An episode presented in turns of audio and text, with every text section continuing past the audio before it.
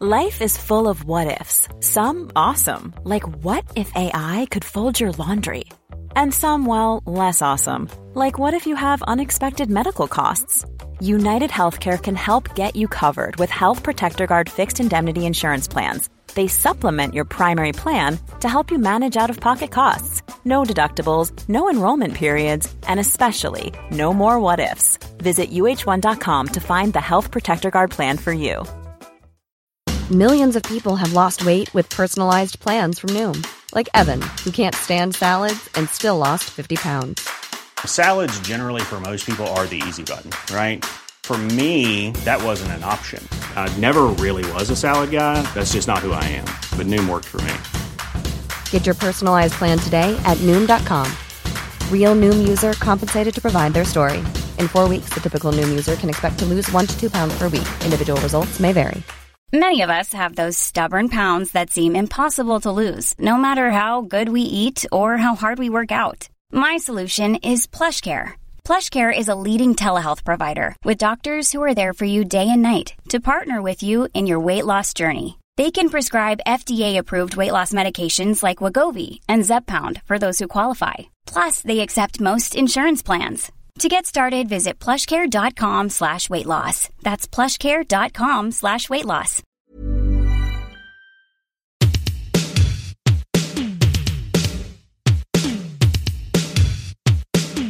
Going down?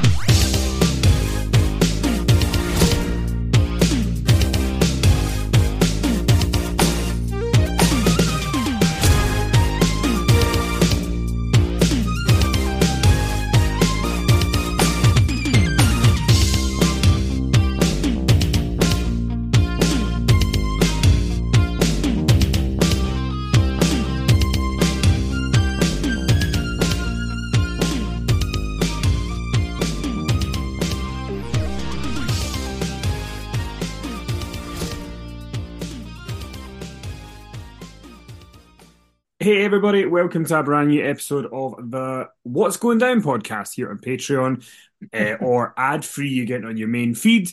I'm all over the place because I'm thinking about all the podcasts I've got to do this week for Christmas, which obviously in my mind there caused me to have a bit of a brain fart. But a man who does not have brain farts because he's too professional to do so is Mr. Finley Martin. Hi Finn, how are you? Yeah, I'm good, Kenny. And also, you're probably still traumatized from last night's Armageddon 2003 recording. I am. I'm still trying to recover from from our Armageddon. But you know what? We you know we we talked a little bit off air because we were trying to organize our next podcast, and I think that we. So as this goes out, Armageddon's not up yet. Armageddon's going out on Wednesday, but I think we actually offered some pretty good conversation about it. Um, more than just kind of you know, ragging on Triple H the whole time for being terrible. I thought we yeah. we offered some kind of interesting perspectives as to you know how things might have played out differently if other things had happened. But I think that we did. I think we did a good job. We did. Yeah, there was some profound statements there, as there usually is. Mm-hmm.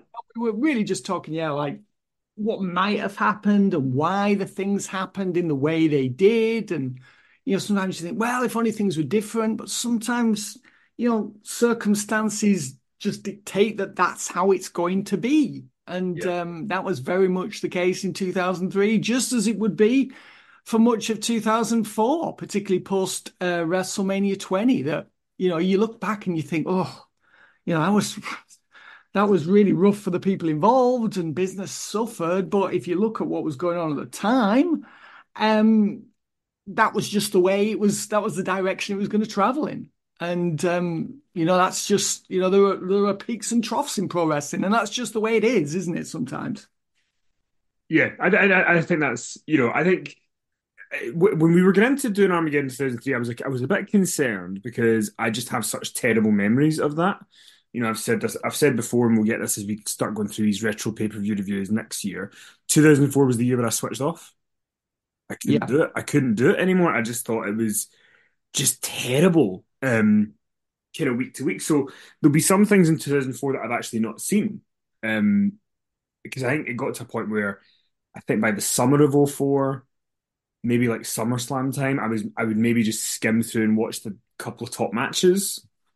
And even then I don't know if I watched all of them. So you know, maybe I'll be pleasantly surprised, but given that Harry Guttridge is one of our uh, listeners, has messaged to say that he's went a bit ahead on the he's went a, a, bit ahead on watching the retro weekly shows and said that 2004 is dire. so I don't I don't think we're going to have any pleasant surprises, Finn. No, um, no, I don't think so either, Ken. But anyway, back to December 2023. Yes, we're here to talk about the latest happenings in WWE uh, from SmackDown and Raw. So let's go back to last Friday's SmackDown. It was the return of Roman Reigns, his first appearance in since Crown Jewel, I think. Yes, where, that's what she said. Yeah, that's correct. So he opened the show. He was there with Paul Heyman, Jimmy Uso, and Solo Sikoa, and he talked about how you know. Uh, there was somebody who's doing a really good job and he's going to compliment that person as being the next in line. And Jimmy, of course, thinks it's him, but it's Solo, and he hugs Solo and said that he loves him. And then Randy Orton comes out to interrupt, and Orton comes out and kind of says, you know, you're basically you're the reason that I was taken out, and I'm going to take everything from you. And Roman sort of says it's funny that you know you've been away for 18 months, and I've thought about you one. I've not thought about you one bit. And they kind of go back and forth, and Orton challenges for the Rumble and says, you know, that's when he's going to take everything from him.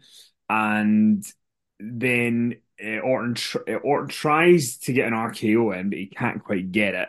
And then we end up getting Orton and Jimmy Uso made for the main event. So a few things going on. Uh, what did you make of the opening segment? Yeah, I thought Jimmy was uh, was really entertaining as uh, Roman Reigns uh, was talking about how someone was going to be promoted uh, for his good work lately, and Jimmy's there in the background. You know, it's like oh, this is brilliant. You know, finally I'm being acknowledged by the tribal chief in his grand return, and of course we knew it was going to be Solo. Um, so uh, you know, Reigns is there. Well, you know, come on, Jimmy. You know, we need to congratulate Solo. And he's gonna be, you know, my hair and all my. Uh, he's the tribal heir. That's the uh, the new nickname, isn't it? That's the yes. new moniker for Solo, the tribal heir. So Jimmy was, yeah, really put out because he's the old, he's the elder brother, of course. Um, you know, Solo's only been on the main roster for like what will it be, 15 months? Clash of the Castle was his debut, wasn't it, on the main roster? So 15 yes. months or so. Um, so yeah, I thought it was a decent segment. Uh, Randy Orton came out, um, to the surprise of no one, uh, challenged Reigns to a title match at Royal, Royal Rumble. Reigns said he hasn't been around for like 18 months you know, he needed to get to the back of the line. You know, he hadn't earned the title opportunity with Roman Reigns, which is actually a fair point. I'm not quite sure is Nick because Nick Aldis wasn't on the show, was he? He was conspicuous no. by his absence. So Nick Aldis didn't, you know, weigh in with, you know, an answer or a determination on whether or not Orton would receive his title match with Reigns at Royal Rumble next month. So I'm not quite sure how that's going to play out. I would presume that Orton will get the title match because it's just a logical match for Reigns at that event. Um, but it's you know usually people have to earn the matches, don't they? That's that's normally the way it works in modern WWE. Someone isn't just you know granted a title match, you know, unless the champion agrees to grant that title match. And Reigns was, you know, unwilling to do so in this segment. So I'm not quite sure. I think there's more there's more elements of the storyline that need to be told before this match is official. I mean, I think Orton needs to do something to Reigns, and then Reigns will agree to defend the belt against him. So yeah. maybe we'll get that next week. I'm not sure. Maybe they'll leave that until you know the final SmackDown of 2023. I'm not sure, but um, we're not there yet. So yeah, I mean, it felt like they were leaving something in reserve, which they were. You know, it was okay. Yeah. You know, it could have been hotter. There could have been more enthusiasm um, for Orton's challenge. I felt. Um, I, I, do. I mean, I think I, I, can echo that. I think it was decent enough, but I, I you know, we, have talked a little bit in the past about the bloodline stuff that just doesn't feel as good as it used to be. And I think that's part of the reason why I don't think Orton really could have done much more here to kind of g it up. But I think that people are kind of getting a bit tired of the Romans away for a while. He comes back and we're picking up the pieces of what we've been seeing, you know. And I think there's also got to be an element of, you know, even though Jimmy I thought was really good in this show, the Jimmy story still has all these holes in it from yeah. when he kind of rejoined and and is now kind of just with them. So yeah, I think I mean because then obviously we have Jimmy Uso later on. I think also Kenny, just to chime in there, I think Solo needs to start showing more as well. We yeah, yeah. You know, this silent type, but I mean, a bit one note.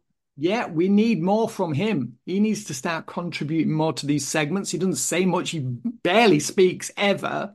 And I think we need more from Solo, especially if he's the, if he is going to be Roman Reigns' successor. He needs to show us more in the personality department.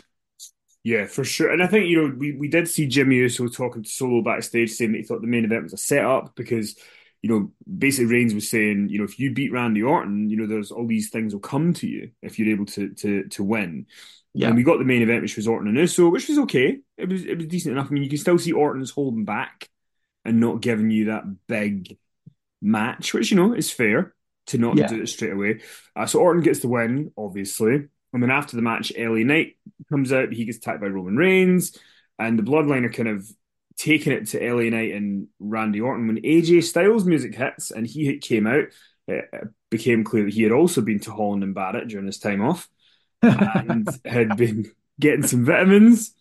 And he ended up did a did a phenomenal forearm to Roman Reigns, and then the Bloodline were on the outside, and it was the babyfaces sort of standing tall. Uh, AJ attacked LA Knight and hit Yes. a, a clothesline. So That's it. I mean, what a shot as well. I mean, it looked tremendous, didn't it? Showed it on replay. It looked Knight sold it fabulously, Yeah. and it just looked devastating. You know, Styles is such a pro that it would have just been really light. It just looked so good. And then Styles, you know, Orton was stunned. He was like, "What's happening here? Why did you do that?" And you know, in a way, it was almost like Styles was stealing a page out of Orton's book because he's the one who does the RKO from out of nowhere on people who are presumed to be his friends occasionally. I mean, he did the RKO on Nick Aldis, didn't he? Two, Yeah. two weeks ago?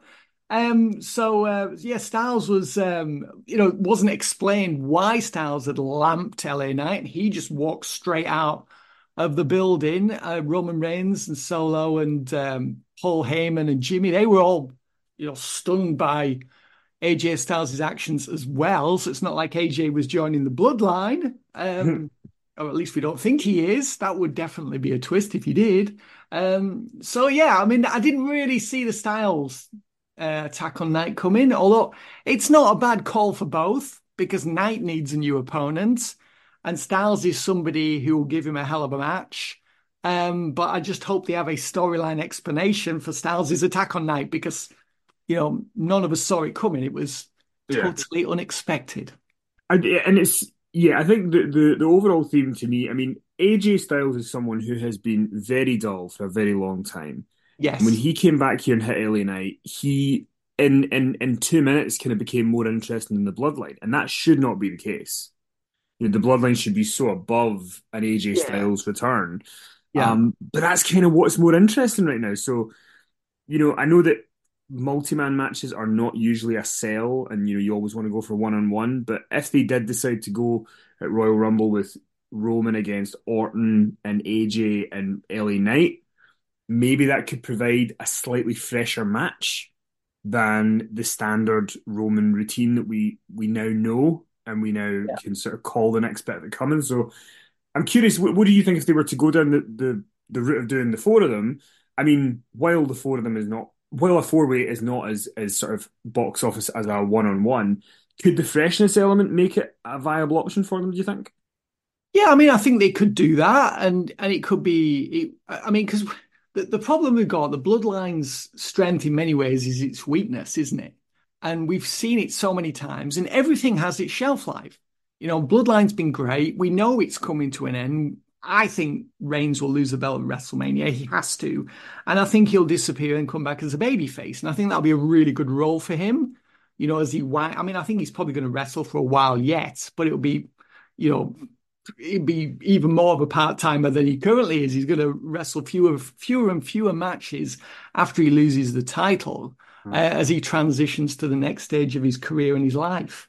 Um, but I mean, you know, I think you know the Bloodline. Yeah, it's not as good as it was. Of course, it's not. But you go back and look at the Four Horsemen. That had its shelf life, and they kept bringing it back. NWO was great from '96 and '97, and even parts of '98 was still, you know, interesting. Um, but nothing lasts forever in pro wrestling. And I think, you know, the bloodline has been very good and it needs to end next year. preferably at WrestleMania, in my opinion. Um, yeah. And then they can go off and do other things because, you know, its shelf life, its, its time is nearly up. But as far as the, sorry, to answer your question, the four way match at Royal Rumble, I think that would be a good call because it means that LA Knight gets his rematch, which he's been demanding. So he gets another crack at the title. You know, AJ can be a part of it. Uh, Randy, Randy Orton then only has to do one quarter of the work instead of half the work. And we can see, as you pointed out in today's recording, he's taking it easy. You know, he doesn't really know if he can do a lengthy match anymore. Maybe he can, and he's just being very careful. But if it was a four way match, we wouldn't then have the very highly predictable ending with, you know, Orton being beaten up by Solo and Jimmy at ringside and then losing, you know, after multiple ref bumps. You know, the match we've seen numerous times before. Yeah. If it's a fatal four way, they can do something different. Yeah, for sure. And I think the other thing, and it's a good point that you make about how, you know, the bloodline obviously, eh, you know, eh, even though I think we would all in some ways have liked it to end when it was still at its highest, but that obviously can't happen. But no. you know, it can still be good. And I do wonder if in the new year when they go down the kind of Jey Uso Jimmy Uso route, which you assume is a WrestleMania match, that maybe by bringing Jey back into that stuff, like it'll it'll give it a boost. Life is full of awesome what ifs, and some not so much, like unexpected medical costs. That's why United Healthcare provides Health Protector Guard fixed indemnity insurance plans to supplement your primary plan and help manage out of pocket costs. Learn more at uh1.com. Mom deserves the best, and there's no better place to shop for Mother's Day than Whole Foods Market. They're your destination for unbeatable savings, from premium gifts to show-stopping flowers and irresistible desserts. Start by saving 33% with Prime on all body care and candles. Then get a 15-stem bunch of tulips for just $9.99 each with Prime. Round out Mom's menu with festive rosé, irresistible berry chantilly cake, and more special treats. Come celebrate Mother's Day at Whole Foods Market because you know Jey's always been a, a, very good part of the bloodline. So if he's even against them, that could be interesting. So you know, if by February March we've got Jey going after Jimmy, we've got Cody going after Roman, uh, then you know that should hopefully spark things up a little bit. I mean, I yeah. still want your I still want your Brock Lesnar idea, but you know we're probably not going to get it. So yeah, I mean, I love that one as well. I mean, but they should have done that earlier in the year. You know, yeah, after sure. Jey had split if they were going to, but you know, obviously, be, and then Brock did the appeared to do the face turn at the end of the Cody feud. So, I mean, he can always turn again, but I wouldn't be advisable because I mean, I think we want Brock versus Gunther, don't we, at WrestleMania? Yeah. I think that's what we want. Yeah. So, and that's gonna that's gonna be terrific if that happens. And Brock's a face now, so I think Brock should be the one actually to end Gunther's reign. Um, you know, because it does matter. It's not like Brock beating the Undertaker. I mean, Gunther's got to lose the IC title at some point, and after he does lose the IC title, then he can move up to the world title. Yeah, yeah, so, I, I, I agree. Um, well, let, us move on. One thing that's not technically on SmackDown, but I mean, it is a SmackDown-based conversation. Charlotte Flair is out for nine months. Yes, uh, which was kind of confirmed after we'd recorded our second podcast last week. So she's out for nine months. I mean, it's a pretty big hole in the SmackDown Women's division. So, I mean, do you think is is the division? Do you think they can survive without her for you know that long, or do you think they need to kind of bring somebody else into SmackDown to pick up the slack? Yeah, I think. I mean, yeah, absolutely, they can survive without her. I mean, yeah, they showed footage of the injury. It took place during a commercial break, didn't it, on last week's SmackDown in the match with Asuka, and Charlotte suffered a torn ACL, MCL, and meniscus and it was a really quite a bad fall that she took. I mean, they were like both out of control, weren't they, when they fell off the ropes? Yeah. Which was very odd to see those two lose control like that. Um, and uh, I think, I think I said last week, you know, that she was grimacing at the end. And um, yeah, absolutely. She was in tremendous amounts of pain, did finish the match. Um, I'm not actually a huge fan of that. I would much prefer it if wrestlers just say, I'm injured, stop the match. You know, this gutting it out and oh, you know what? I in a way you can see why it is heroic, but you know why bother? You know, just end the match if someone's seriously injured. That's what I think they should always do. Uh, but as far as Charlotte Flair taking some time off, I mean, obviously, you know, this is kind of sound like a cold statement, you know, and I don't wish in- injury on anyone.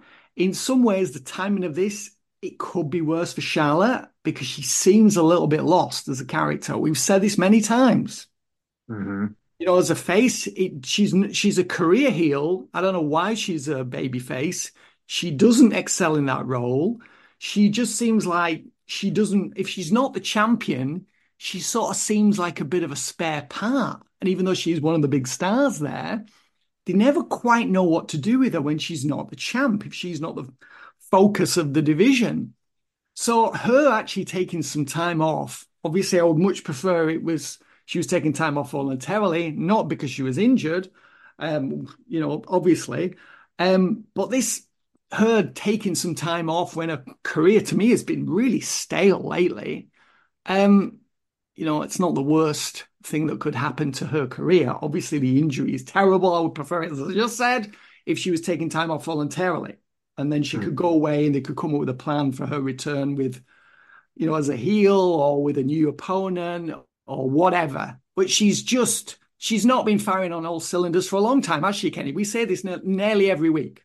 Yeah, I think the, the kind of like you said, we don't, obviously don't wish injury on her at all, but I think the blessing in disguise for her hopefully will be that the, the time away will give her hopefully a freshness to her when she comes back. So yeah, they just need to. She needs to just come back as a villain, do what she does best, and just be the queen. You know, supremely arrogant. It's all about me. That's what she needs to do. I mean, to be honest, if Tiffany Stratton is on the main roster by the time Charlotte returns, which I think she will be, I think Charlotte and Tiffany wouldn't be a bad double act as heels. Yeah.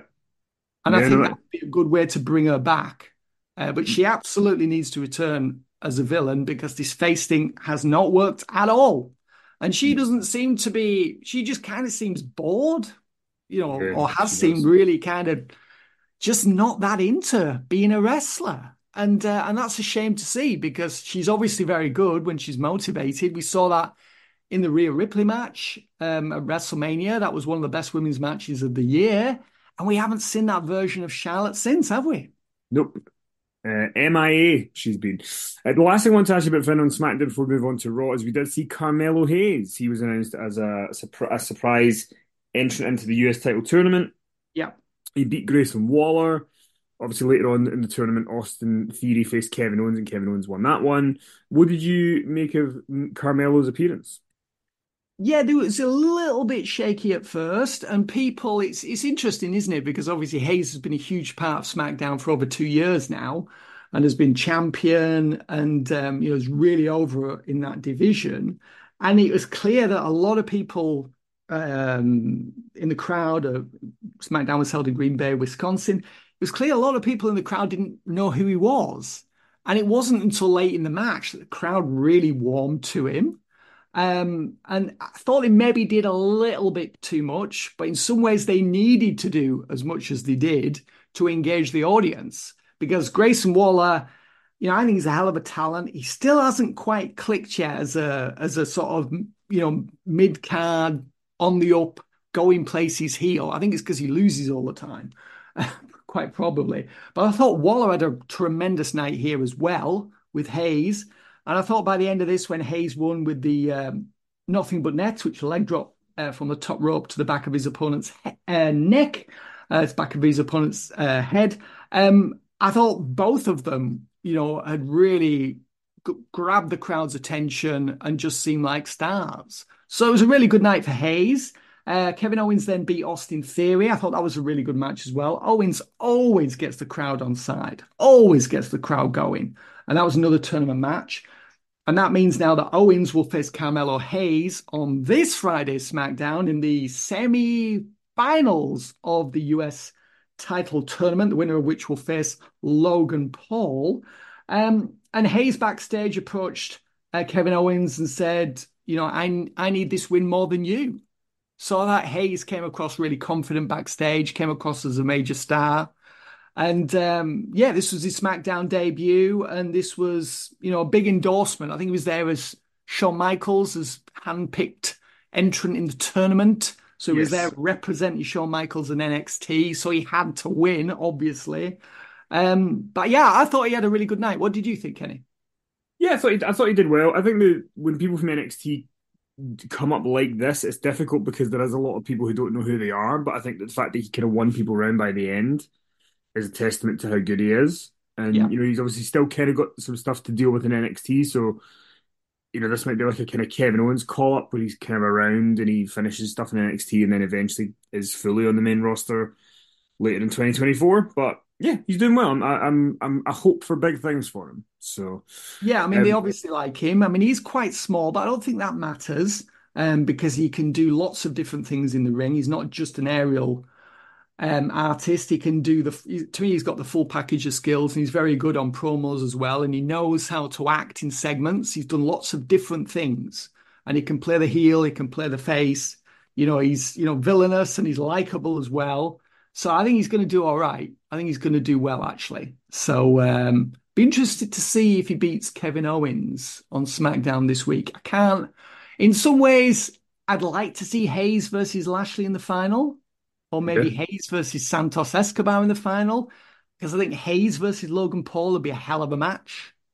Yeah, I think I think Hayes might make it to the final before he ultimately doesn't get it. But I mean, maybe he will. Maybe they'll maybe they'll give it give it to him. But we'll we'll we'll see. We'll monitor the situation. And let's move on to Raw. Obviously, the Judgment Day were a big part of it as usual. They opened the show and they were talking about the, the main event match against the Creeds tag titles. Rhea was talking about Ivy Nile. Then R Truth came out dressed in a Judgment Day T-shirt with his name added at the bottom and he challenges JD McDonagh to a Miracle on 34th Street fight, to which McDonagh said, The match is already made. It's been promoted.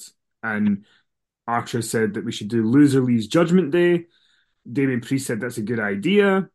And then R-Truth beat JD McDonagh in 10 minutes in a Loser Leaves Judgment Day match. Um, I mean, it was it was obviously meant to be a bit of a piss take generally, but um, and the, the the leaving of the Judgment Day didn't last long thanks to Rhea. But did did you enjoy this as good good holiday fun? Yeah, I did. I, I thought it was really well done. I think Truth is a lot of fun as a character.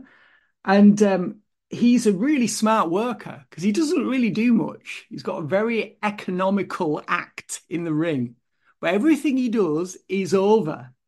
And if you were, you know, a young wrestler and you're doing all these different things no one's reacting to them, you can learn a lot from R-Truth. I mean, okay, of course, he's been there forever, so he's over, and it's it's easier, of course, when you're over. But I mean, truth didn't didn't do too much, but everything he did really provoked a reaction. I thought JD McDonagh was a lot of fun here, bumping for truth. He's really good at selling his JD. You know, he really sells. And that's another thing that more young wrestlers should do. And I've obviously said and written that many times before. Um, and in the end, yeah, Truth scored this upset win. Um, both JD and Truth were on the middle rope as a table set up in the ring, and they flopped to a table. R-Truth was laying on top of JD, and he scored this pinfall. And Dominik Mysterio was at ringside. He looked like he was about to crack up numerous times in the match. He looked like he was finding R-Truth hilarious. So, um, yeah, I thought it was a lot of fun. And then JD couldn't believe it. He was like, oh no, what's what does this mean? Am I out of the judgment day? Does that mean R-Truth's in? Yeah, I, I, thought it was a lot of fun for you know, it's an opening match. That's what he was. He was in the opening match slot. And Truth as an opening match act, I think is very effective. What do you reckon, Kenny? Yeah, it was it was harmless. It was it was it was fun. I get why some people might not really be into it, but I think R-Truth's so good at pulling it off that you kind of you know you can't help but laugh at R-Truth and and you know he he plays it straight. And that's why it's so funny. You know he he plays it he plays it straight and that's why you're able to laugh at the ridiculousness so and the thing is that guy does anybody look better for their age than R-Truth well I think, I think, he's about a year younger than me I think he was born in 1970 so be, I think be 53 or thereabouts I he's think 51 51 51. Born oh, January 72 I thought he was born in 1970 for some reason. So, uh, but yeah, he's obviously only a few years younger than me. And yeah, he looks great. He's in great shape. And uh, I'm glad that he's been able to make a return and he's contributing. Um, you know, he's absolutely contributing to the storylines. And um, he was a big part of the show, actually, when you think about it. He was a Yeah. huge part of the show, was R-Truth. Uh, but then we saw the Judgment Day later in the show. They were in the main event, Priest and Balor against the Creeds for the Undisputed Tag Team titles. Obviously, Priest and Balor did retain. But how did the Creeds do in your eyes, Finn? Uh, because this is a big spot for them to be put in so soon on their main roster run. Yeah, not much response um, for a lot of the match, and it wasn't until Julius uh, made the hot tag that it really the match really came alive. And Judgment Day had sold a lot in the first portion of the match uh, before, of course, the heels took over, and then we had the you know the big hot tag from Julius, and he turned the tables. So it was not until really like the third act of the match that the crowd was really properly engaged, which slightly disappointing. But I think what people will remember is the finish. And you know, they did two of the you know Brutus balls, and there was some really close near falls. I mean, obviously, it would have been absurd for the Creed brothers to win the belts this early in their run. Um, but they were very competitive, and Balor and Priest, I thought, gave them a ton of offense and really tried with them. So um, yeah, I mean, it was okay. I just would have liked it if the crowd were were uh, were with them from the off, which they weren't. And there was a kind of a few moments there, particularly with Brutus. I think he's clearly the inferior member of the team, and that's not to say that he, you know, he's not good enough to work on Raw or doesn't deserve to be in this spot. You can see Julius is. You mentioned this from week one, Kenny, when they arrived on Raw. Julius is going to be the single star. You, in fact, you said, I really hope these guys don't split up, otherwise Brutus is doomed, you know. And Julius is, is somebody you know is just going to be huge in future. You know, if you can avoid injury, you just hope he he's almost a bit like a Jason Jordan type, isn't he? Yeah, like he is. He is. Yeah, for sure. I liked the match. I thought the match was pretty was pretty good. My only thing with the Creeds is I really don't like the finisher. I think the finisher of like him hitting his bum off of them when he's kind of got them up as if it's the Doomsday device. I just don't like it. I, I think I don't think it looks very devastating. Um, I, I would just I would like it if they could change something so that Brutus. I don't know what he could, what else he could do. Maybe they don't want to do the direct rip off of the Doomsday device and do a clothesline, but something better than the, you know, brief, brief kind of like, what's the word, like hint of the bum hitting the chest. Yeah. Just doesn't doesn't give me it just doesn't. It doesn't seem devastating, does it? That's the no, thing. No, not at all. Uh, but um, I don't mean. It's like it's not really a movie. You go, wow, look at that! Like the first time you saw Double Impact or the Doomsday Device from the, the Doomsday Device from the Road Warriors or Legion of Doom, you're like, wow, you know, that's what got them over, or a big big part of the reason they got over was that amazing killer finisher. But yeah, you are right. And also when Brutus lands, he almost he usually lands on the person he's just struck, which is I'm sure it's fairly safe, but I don't know. You know, you could end up having a potential for someone getting injured with Brutus landing on the person he's just hit with the Brutus ball. So maybe they need to have a rethink there. But yeah, I'm with you. And also, when you look at Julius and some of the devastating moves he does as part of his act, the finish is nowhere near as good as some of the stuff he does that leads to the finish. And it's supposed to be the other way around, isn't it? Yeah, exactly. So, yeah, I think that's just one thing they need to tweak because I think that the the finisher just doesn't have the, the punch that you'd want it to. Yeah. Um, I thought Drew McIntyre was also tremendous on this show. He was he obviously was out there to talk to Seth Rollins and he talked about all the sacrifices that he's made and you know he came home and saw his family recently and they all look old. To which I say, well, we're Scottish. What do you expect? We look old when we're young. Uh, and he basically said that he has to win the title for all these sacrifices to be worth it, and he's going to do it on the day one Raw. Rollins obviously kind of claps back at him, and then McIntyre. Uh, McIntyre tries to grab Rollins, but Rollins hits him back. They kind of have a bit of a fight, and then McIntyre does this Alabama slam onto the ring steps. So a pretty good angle because next week it's a best of Raw, so there's no Raw next week. So the next Raw is going to be that January first uh, show. So this is the kind of go go home angle for that. yeah. You- yeah, yeah, absolutely. Yeah. So yeah, day one Raw, January 1st, San Diego, California. They set a load of stuff up on this show for that program.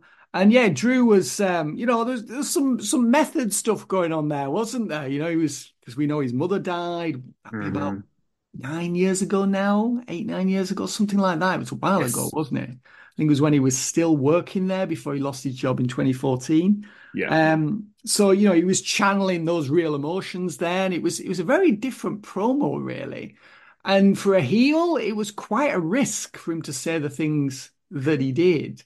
Um, but this was the place to do it because this was in uh, Iowa, uh, Rollins' his home state, so he was really popular here. No one was going to boo Rollins, no matter what Drew said, or no matter how much sympathy he was seeking when he was talking about all the sacrifices that he made.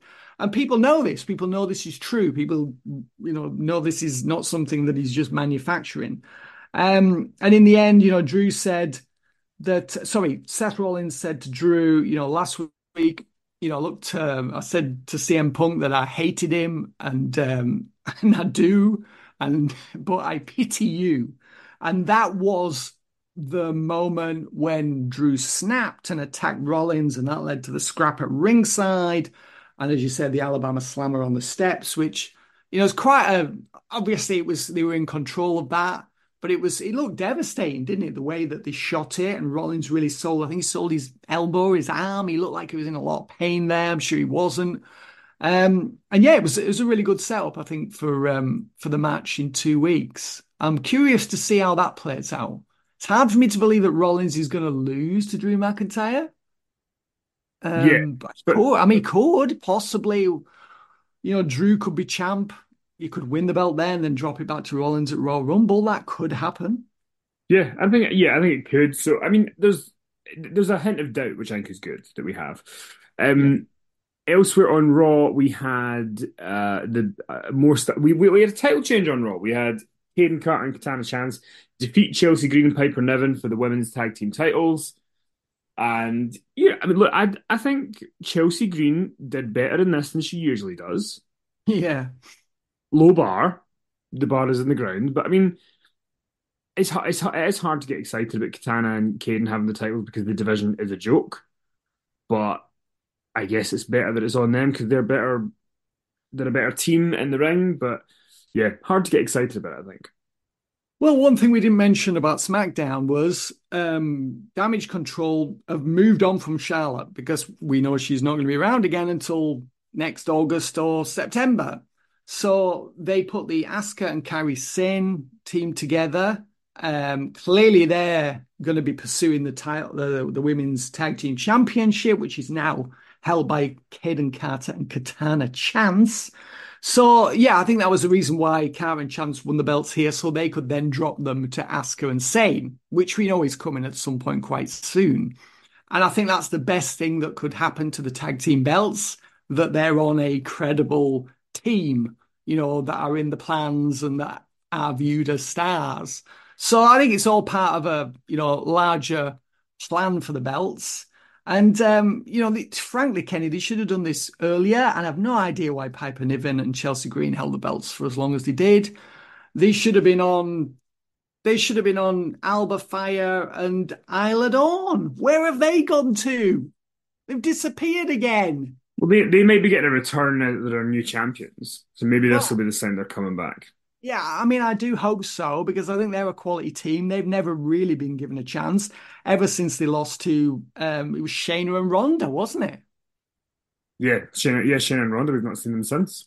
Yeah, I mean they've done a few things. They've made a few appearances, but I'm not. I'm not sure if they wrestled on TV. They may well have wrestled on TV once or twice, but they've been used, you know, very sparingly since. And I think they've got so much more to offer than we've seen from them. They're a ready-made team. They've got an act.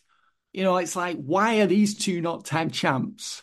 So yeah, I hope this is like a turning point for the women's tag team division um, and that we start to see some quality matchups. Uh, and these belts are, you know, are revived. I mean, they've been struggling all year. Let's be honest. I mean, Raquel and Liv weren't much of a team, were they, as tag champs? The div- I mean, there's not, there shouldn't really be a women's tag division. There's not enough people. Uh, there's not, there's, there's not the interest for it. I don't think really from the audience, but it's I mean, here. there, there could be. There absolutely could be. And it's, you know, this is up to WWE to get this thing over again, is to rebuild it, rebuild its credibility. And I think, you know, Karen Chance's victory was the first step in that. And they can rebuild this for sure. But, you know, they just need to put some work in and get the belts on a quality team and start having matches that matter. It's that simple, really. And the last thing I wanted to bring up was Gunther and Miz had an over 20 minute match for the IC title. And I didn't quite think Miz had this kind of match in him, but he did. He did. And um, yeah, I think I think this was better than the previous match. Yes. Um, I mean, you know, Gunther's got to be in the conversation now as just being one of the best in the ring they've ever had because look look what he's doing with a guy like The Miz, who before Gunther was just a bit of a joke. Absolutely. I mean, to me, you know, Gunther's one of the best in the biz. He's, you know, top one or two, if not number one in the biz right now. I can't wait for Gunther versus Lesnar. I think that's going to be blockbuster. You know, I don't suppose that is going to headline a WrestleMania, but it could headline a WrestleMania. It's to me, it's big enough to headline WrestleMania. Um, and this was just a masterful showing from Gunther. And let's give the Miz a lot of credit as well for his performance which I think was, you know, he took a, a real beating here. Miz is not renowned for that. And in fact, as he was taking a beating in this match, I was just reminded of the famous um, Daniel Bryan, as he was called then, Daniel Bryan and Miz, you know, confrontation on talking smack, wasn't it, Kenny, when Bryan was still retired? Yes, yes. And he's like, You, what was that line? You wrestle like somebody who's afraid to get hit. Something like that, wasn't it, that Bryan that, said? Yeah, that was the line, yeah, yeah. Yeah, something like that. And, um, and but you know, I've got to say, I bet Bryan was watching this, or Bryan Danielson was watching this and thinking, "Wow, you know, Miz took a beating in this match," and I bet Danielson was thinking, "Wow, you know, when my contract ends, I'm going back there WWE for a match with that guy." And I bet Danielson, he will then obviously revert to Daniel Bryan. I bet that's what happens. I bet Daniel Bryan returns to WWE either late next year or early in 2025, specifically for a match with this guy, Gunther, who had a hell of, I mean, this was one of his best, in some ways, one of his best matches ever because of who he was against. And we believed it. You know, when Miz hit that skull crushing finale, people were willing to believe that Miz might actually beat Gunther. Yeah. And then uh, they did the skull crushing finale off the middle rope. And they didn't prostitute the move. You know, they didn't have Gunther kicking out of it. That was a really good, you know, piece of booking, really sensible match layout there. Don't have clever. people, you know, kicking out of moves unnecessarily and ruining the, you know, the potency of a finisher. So, you know, Miz hit the uh, skull crushing finale off the middle rope and Gunter rolled to ringside. No kick out. Um, and then Gunther regrouped and won after. I think it was two power bombs and an almighty clothesline. So yeah, it was terrific. Matt, it was you know the match of the night, and um, afterwards Gunther was backstage, and uh, he said to uh, Ludwig Kaiser and Giovanni Vinci, you know, why are you celebrating? You know, you two have done nothing this year. 2023 for you two has been a total write-off. I'm leaving now, and you better hold the fort in my absence and step up and show me something. So, and then um, and then Ludwig Kaiser lost to Jey, didn't he? So that probably won't have pleased uh, Gunther. But it did occur to me that maybe we're going to get Gunther versus Jey when Gunther returns, possibly. Yeah, which would be uh, a you know a great Rumble match potentially if that's what they, Yep. they go for.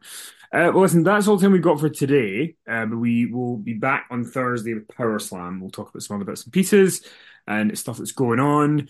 Um, but yeah, we do go and head over to Patreon, patreon.com forward slash inside the ropes, because we're reviewing old issues of Power Slam right now, including, you know, we're we're doing issue five at the moment, which is part of the first yearbook. So you can kind of use that as a companion to the yearbook, which obviously has had rave reviews from people who are just loving having that yearbook. So which is great. And then obviously the Armageddon 2003 review that we did, that's going to be going up tomorrow. And there'll be content. We're going to pre-record stuff, so there will be content going out pretty much every day over Christmas and New Year's. If you get bored with the family that you have to sit and pretend that you like for a couple of days, you can just pop off into a corner, listen to us. Oh, you cynic, Kenny. You sound like me. uh, but yeah, thank you so much for all your support, everybody. We'll talk to you soon.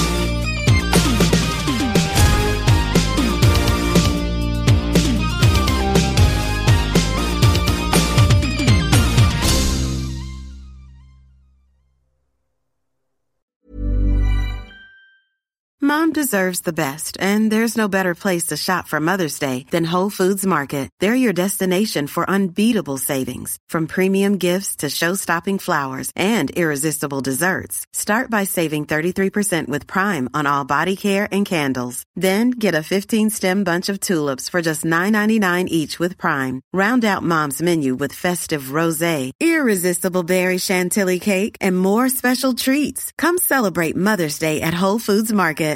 Planning for your next trip? Elevate your travel style with Quince. Quince has all the jet setting essentials you'll want for your next getaway, like European linen, premium luggage options, buttery soft Italian leather bags, and so much more. And is all priced at 50 to 80% less than similar brands. Plus, Quince only works with factories that use safe and ethical manufacturing practices. Pack your bags with high-quality essentials you'll be wearing for vacations to come with Quince. Go to quince.com slash pack for free shipping and 365-day returns. Mom deserves the best, and there's no better place to shop for Mother's Day than Whole Foods Market. They're your destination for unbeatable savings, from premium gifts to show-stopping flowers and irresistible desserts. Start by saving 33% with Prime on all body care and candles. Then get a 15-stem bunch of tulips for just $9.99 each with Prime. Round out Mom's menu with festive rosé, irresistible berry chantilly cake, and more special treats. Come celebrate Mother's Day at Whole Foods Market.